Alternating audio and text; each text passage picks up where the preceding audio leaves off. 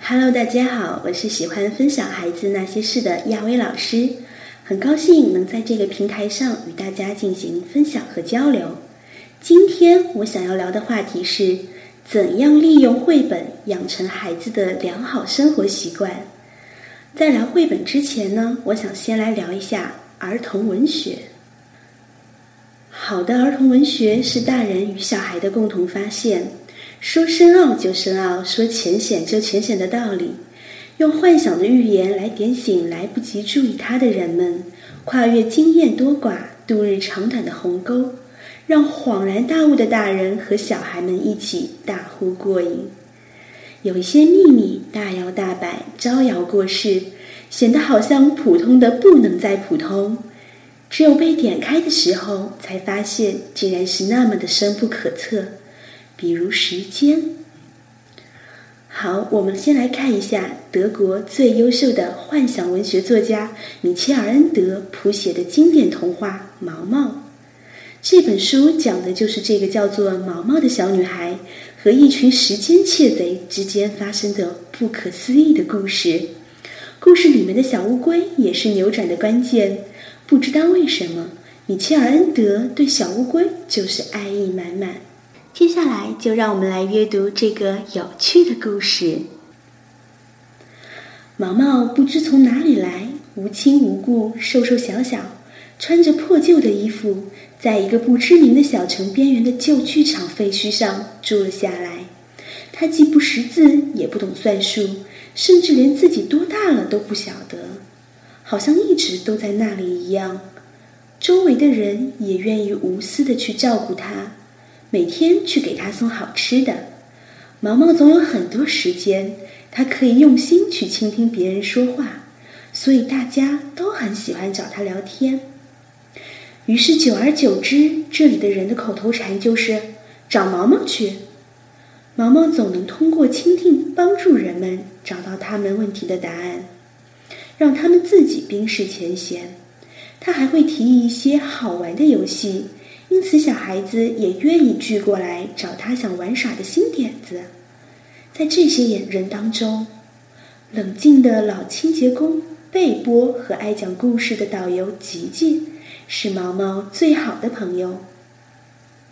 但是随着自称时间储蓄银行代理人的灰先生的到来。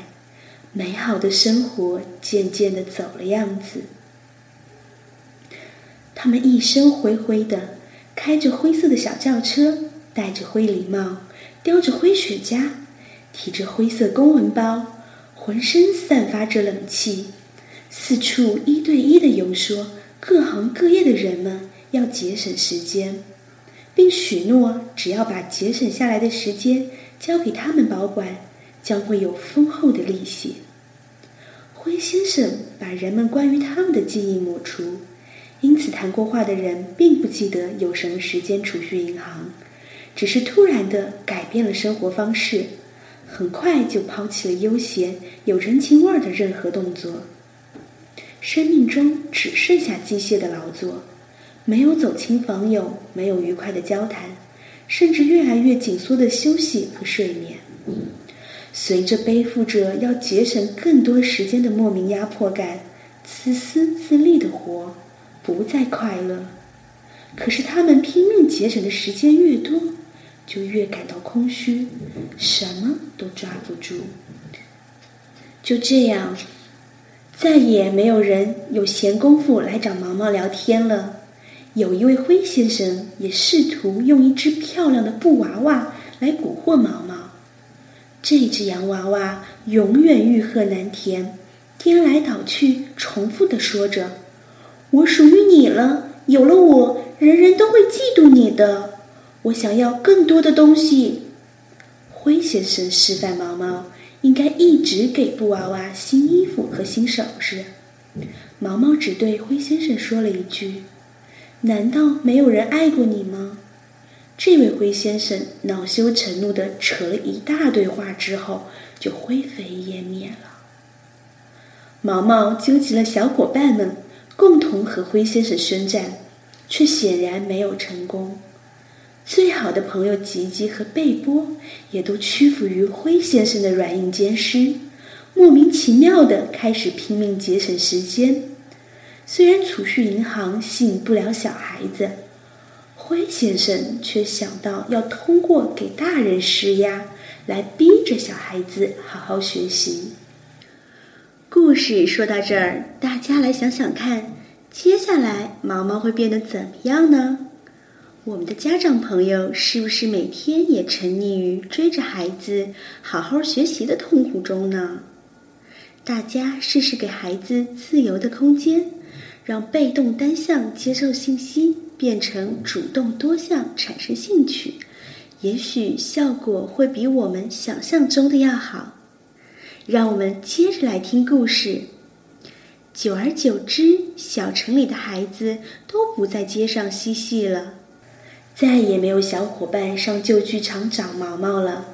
正当灰先生准备合力捉住他时，他在神奇的小乌龟卡西欧佩亚的带领下，慢悠悠但有惊无险的来到了给人类分配时间的侯拉师傅那里，听到了时间花绽放的声音，并通过老人了解到灰先生的秘密。原来呀，他们是一帮来自虚无的时间窃贼，被他们蛊惑的人们拼命节省的时间，被他们冻在基地里封锁了起来，成为离开基地四散各地的他们赖以生存的一根根灰色雪茄。侯拉师傅虽然分配时间，却不能阻止灰先生骗走人们的时间。在灰先生跟踪毛毛逼近时间发源的无处楼的时候，侯拉师傅只好沉睡，让全世界的时间停止一小时，并交给毛毛一朵一小时的时间花，让他在不受时间控制的小乌龟卡西欧佩亚带领下，利用一个小时的时间铲除所有的灰先生，解放人们的时间花。实际上，贪婪的灰先生们发现时间源不足的时候，自己就混乱的、激烈的内讧起来了，互相打掉了对方的雪茄烟。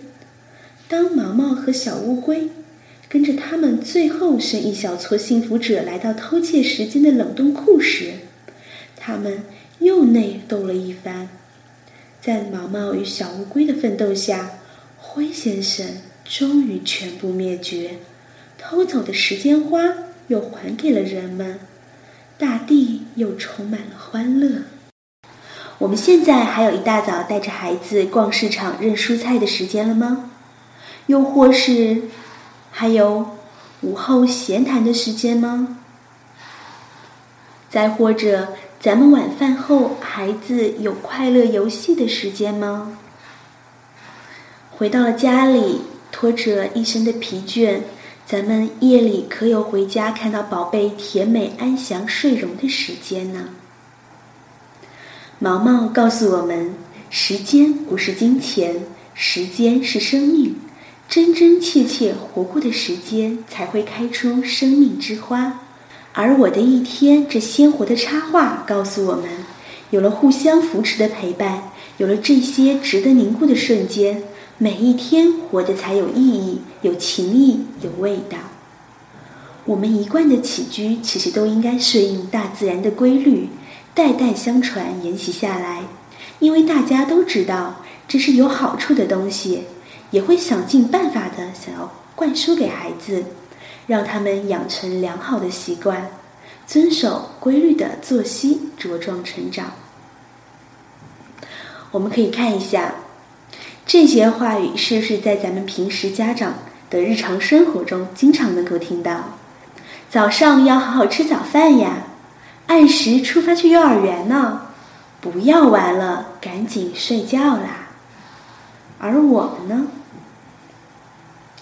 可惜你苦口婆心的说教总是有不利的一面，就是你要把它往东走，它偏向西行，各种撒泼耍滑。最后啊，你皱起眉头，撸起衣袖，从高高的书架上取下几本五颜六色的硬壳精装本。停，不是拿来砸他头啦。挑出一本，自顾自地翻了起来，摇头晃脑地读着，似乎完全忘掉了身边古灵精怪的小顽童。刚才我谈到的就是咱们家长在日常生活中，比如你要给孩子读绘本的时候，你应该有的轻松自然的状态。咱们谈到绘本呀，就不免想到松居直。松居直啊，是日本最久负盛名，也是最坚韧不拔的图书阅读的推广者。几十年来，他一直旗帜鲜明地坚持一个观点，就是。图画书不是让孩子自己读的书，而是让大人读给孩子听的书。咱们今天的主题是如何通过绘本来培养孩子平时的习惯。那么，绘本其实就是一本图画书。自己看图画书很难了解到故事的内容，充其量只是跟着文字读而已。相反，如果我们的家长、大人拥有比较丰富的人生体验，和读书经验的话，在阅读的时候就能够充分体会作者的心情和思想，并且通过文字想象故事所表绘出、描绘出的一种世界，甚至是对某种内容内容产生的共鸣。一本好的图画书可以帮助孩子了解到一个世界。那么接下来我们来看一下今天我讲的这本图画书。家长朋友们可以看到，在这个画面中，我们可以这样去读给孩子听：天一亮，小鸟就开始唱歌，阳光照进了我们的卧房。这个时候，家长也可以顺便把英文也念了出来。像这样，孩子对你这样的自说自话、不理他的行为就开始看不下去了，但他只是站在一旁，冷眼观察你。这个时候，我们可以继续。该醒了，伸伸懒腰，下了床，早晨开始了，好兴奋的感觉，连蹦带跳的就爬下床铺啦，神清气爽的醒来，嗯，预感今天也会有许许多多好玩的事情将要发生，嗯，似乎也该像图里这样，在宝宝的屋里多贴些小画。多布置一些小玩具呢。嗯，这个时候呀，家长你可以大大的伸个懒腰，仿佛仍然在和自己说话。可是我们会发现，在那头的小孩子呀，就已经会忍不住了，伸手就会去抢。嘿，图里画了些什么？这个时候，家长朋友们就可以做到：你把他一把搂过来，亲了亲他粉雕玉琢的小脸颊，又翻了一页。是呀，宝宝才上幼儿园，他还没有自己的书包呢。他以后也会像图上的小哥哥、小姐姐那样，拥有自己的书包、自己的日记，还有自己的秘密。又翻了一页，哈哈，我爸爸那么懒，他才做不出一桌子的早饭呢。怀中的孩子突然笑了，通常都是一早急急忙忙出去买早点。桌子上各种塑料袋、一次性餐盒，偶尔周末好好做个自制的幸福早餐，准备些好看的杯子、桌布、硬盘，先摆个漂漂亮亮，一家人在谈笑风生，不急不忙吃顿丰盛的早餐也不错呢。一页又一页的翻过去，很快早上就这么愉快的一起读完了。每天的生活规律是根据太阳在天空中的位置决定的，周而复始的生活规律，沐浴在暖暖的阳光下，变得不再是枯燥和老调常谈，而是跃动起快活的节奏感。吃饭、上学、玩耍、读书、睡觉，陪伴我们的太阳可真是个可爱的家伙。接下来，家长朋友在读完《我的一天》中的早上这本绘本的时候，我们可以适时的引出一些他们感兴趣并且优美的内容，让孩子进行感受和阅览。接下来，我们可以再欣赏一首苏格兰诗人斯蒂文森写给关心太阳的孩子的小诗吧，《太阳游记》。夜里太阳不在床上，虽然我有枕头安躺，绕着地球一路游走，变出来一个个白昼。晴朗日子，我们在家围着明媚花园玩耍，同时印第安小伙伴被抱上床亲吻晚安。故事读完了，不知道大伙儿是否还觉得意犹未尽呢？接下来，亚薇想要跟大家交流一下。我们可以看到这一篇非常优美的太阳游记。如果说在家里面，孩子的这么一个语言感比较好的话，平时有去听英文歌曲、英文诗歌或者英文文章的话，我们的家长也有一定的能力，能够阅读出英文的这么一个诗歌，就可以完全按照我刚才的这样的模式去读给孩子听。我们接下来再看一下，家里有宠物的小朋友在早上这本绘本喂狗狗吃早餐。甚至等狗狗吃完，带它出去溜一圈，让马上要出门上班的爸爸有点闲工夫看会儿报纸。又或者是到下午这个这本绘本的时候，回家咱们又喂了欢腾的狗狗和笼子里的小鸟，把家里的事情当成自己的事惦记在心上。等长大做事情的时候。就会知道，我们做事需要有始有终、持之以恒，为整个流程负责任。同时，大人拜托小孩做事的态度也很重要。你看图中的妈妈多温和，孩子贴心的管小动物，他自己就能空出手来洗菜啦。拜托拜托拜托的事情，也要在孩子的能力范围内。从柜子里取狗粮并放回去，这样的活儿还是要大人来做，全家协调的感觉多棒！在我的一天下午这本绘本里，农村的孩子们会帮着大人管理家禽，顺便从小就熟识了动物的习性，自然而然了解了很多其他孩子不知道的东西。城里的孩子呀，会帮大人搭个手，在大人付钱的时候拎一下包，抱一会儿东西。其实并不需要他做苦力，一直提着重物，只是那么一会儿，让他有了主人翁的意识，知道大人也是需要帮助的，养成那点小眼力劲儿就已经很好啦。不管在咱们哪个家庭里，到了晚上，在咱们读晚上这本绘本的时候。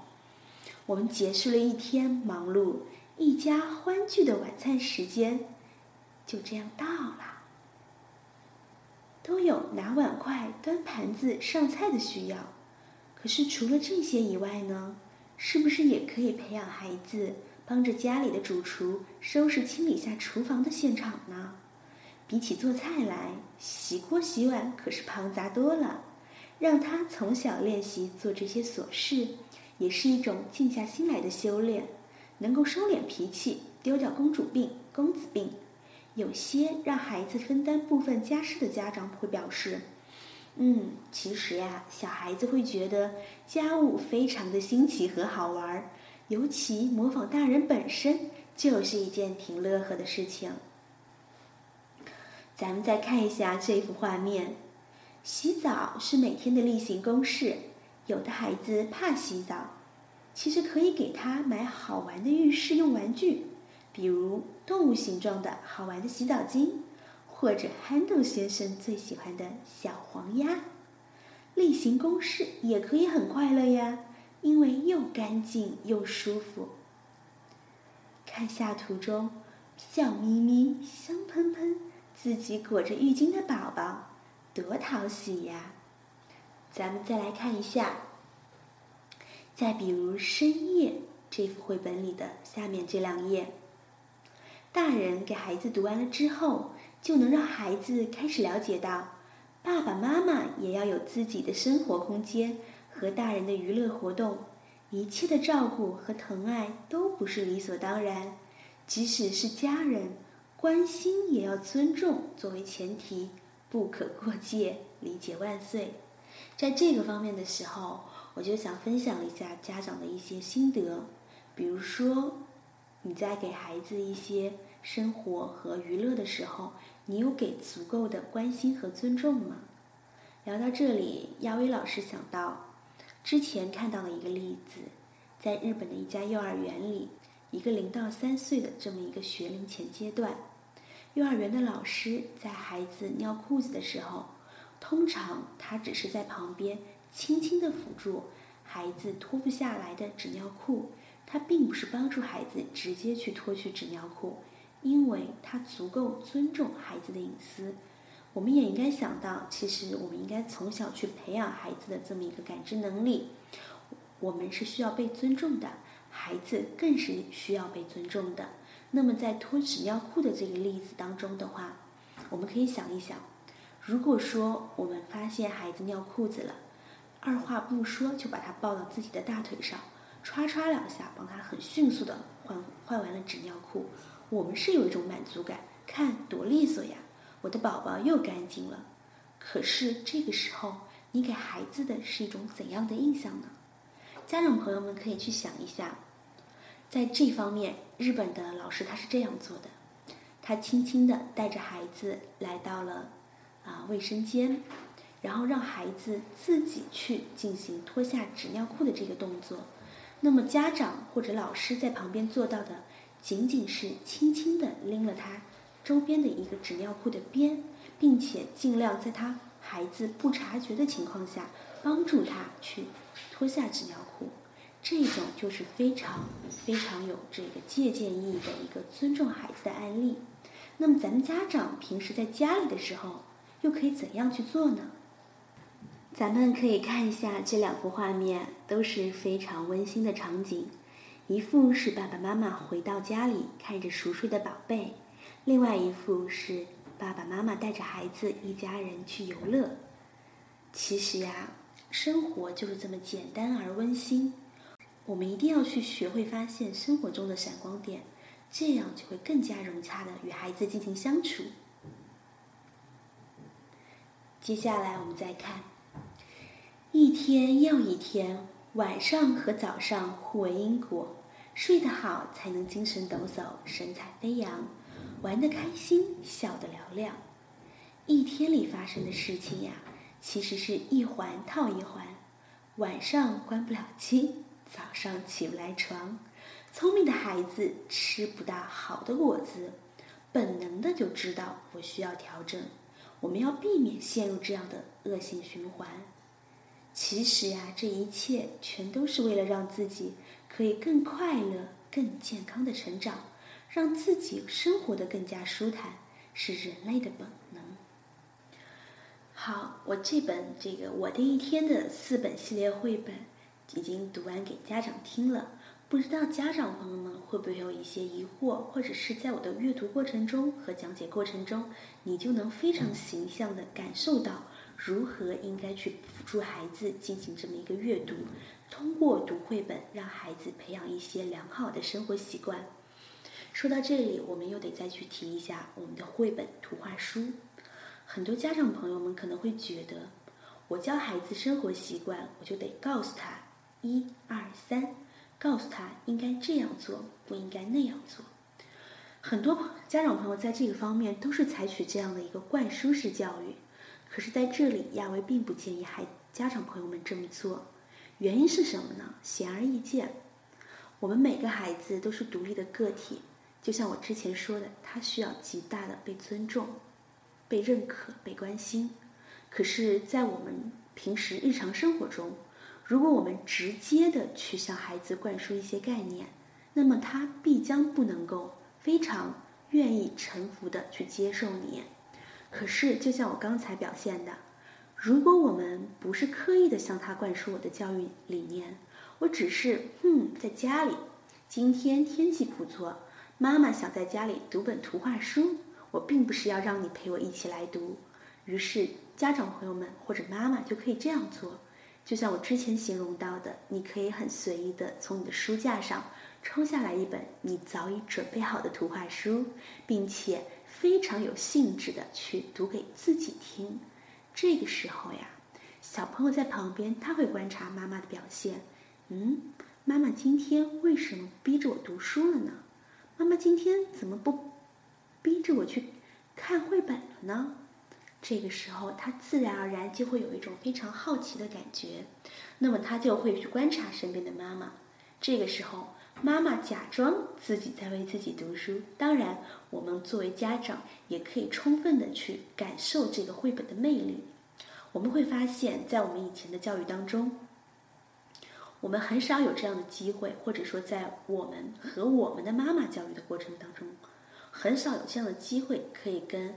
家长一起进行这么一个亲子学习或者亲子阅读，我们会发现家长更多的没有时间，所以我们就更加觉得孤独。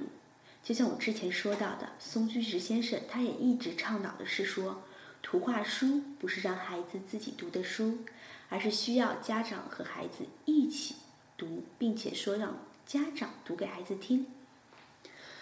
那么，在我们刻意的去营造一种我要跟你一起读一本书的氛围中，就不如我刚刚说的，我随性的自己读起来。当我自言自语的时候，那么孩子自然而然就会被我吸引，他就会发现，哎，图画书里讲了什么？哎，妈妈，你刚刚读到什么？特别有趣。这个时候，我们就可以非常适时的将我们的这么一个教育理念或者我们想要表达的内容带给孩子。让孩子毫无压力的情况下，非常积极的接受我们对他的好意。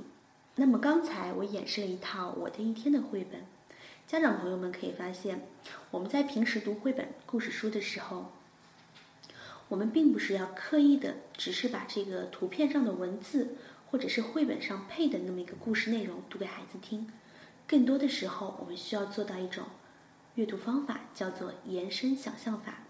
也就是说，咱们就这一幅图，我可以一开始的时候把左边的备注，也就是我们的内容页上的文字读给孩子听。那么接下来就是一个与孩子进行互动的环节了。比如说，就像我们现在放的这一张，也就是我们这一刻我的一天中的其中的一页画面。昨晚我们都睡得很好，所以今天在学校里，我们都能够专心的听课。老师提出的问题。我们也都能回答得出来，啊，我们可以看到，当我们读完这一段给孩子听的时候，我们要做的是什么？是与孩子进行交流，可以跟孩子这么说：“嘿，宝宝，你看到了吗？这个画面里的小朋友们他们在干什么呀？”哦，这个时候你的孩子就可能会告诉你：“哦，他们在上课。画面里有老师，有学生，有男生，有女生，还有一块大黑板。”当然，在画面之外呀，我们还看到了蓝蓝的天空和美丽的小鸟。这个时候，我们甚至可以去跟孩子沟通。那你觉得他们今天的天气怎么样呀？他们舒不舒服呀？哦，这个时候你就会去引导孩子去观察思维，他会发现，嗯，今天天气很好，晴空万里，他们都很愉悦，因为他们的嘴上都是面带微笑的。这个时候，我们又可以去问孩子：“，你怎么看出来今天天空比较晴朗？”这个时候，孩子就会非常兴奋、自豪地告诉你：“妈妈，你看这幅画面里，窗户外面不是蓝蓝的天空吗？还有白云，这么清晰的画面，一定是晴空万里啦。”这个时候，我们的家长就应该会发现，非常非常的惊讶于孩子的观察力和想象力。刚才我说到，我们可以用延伸想象法。这个时候，我们甚至可以去延伸。那宝宝，你猜一下，他们今天上的是什么课呢？这个时候，孩子又会告诉我们：“我觉得是数学课，我觉得是英语课，我觉得是美术课。”然后我们就这样去沟通，就会发现孩子很多很多的表现欲和他的求知欲就全部冒出来了。我们家长在与孩子沟通的过程中，也是一种对亲子之间关系的肯定和培养。讲到这里，我又想跟各位家长再接着分享一下。咱们说到了，我们可以利用在读图画书，也就是读绘本的时候，可以去培养孩子的一些生活习惯。就像我之前篇章里提到的，那么我们除了在读书的过程中，我们平时还可能在什么地方也可以培养孩子的一些能力或者知识点呢？这个呀，就是要我们家长自己动动小脑袋了。之前说到，可以用阅读延伸想象法来去读绘本，来去培养孩子的一些啊行为习惯，来去引导他们。其实我们也可以通过一种叫做角色扮演法。角色扮演法就是在我们今天读的这，比如说我们今天读了一本故事书，我们里面有哪些角色？有爸爸妈妈，有小熊或者是什么？我们都可以把它拎出来，带到我们现实生活中去。一本故事书，一本图画书，一本绘本读完了之后，我们可以与孩子进行这样的交流。我们刚才读了一本非常有趣的绘本，你还记得绘本里发生了一些什么？我们一起来演一下好吗？这个时候啊，就是一个非常好的亲子互动时间。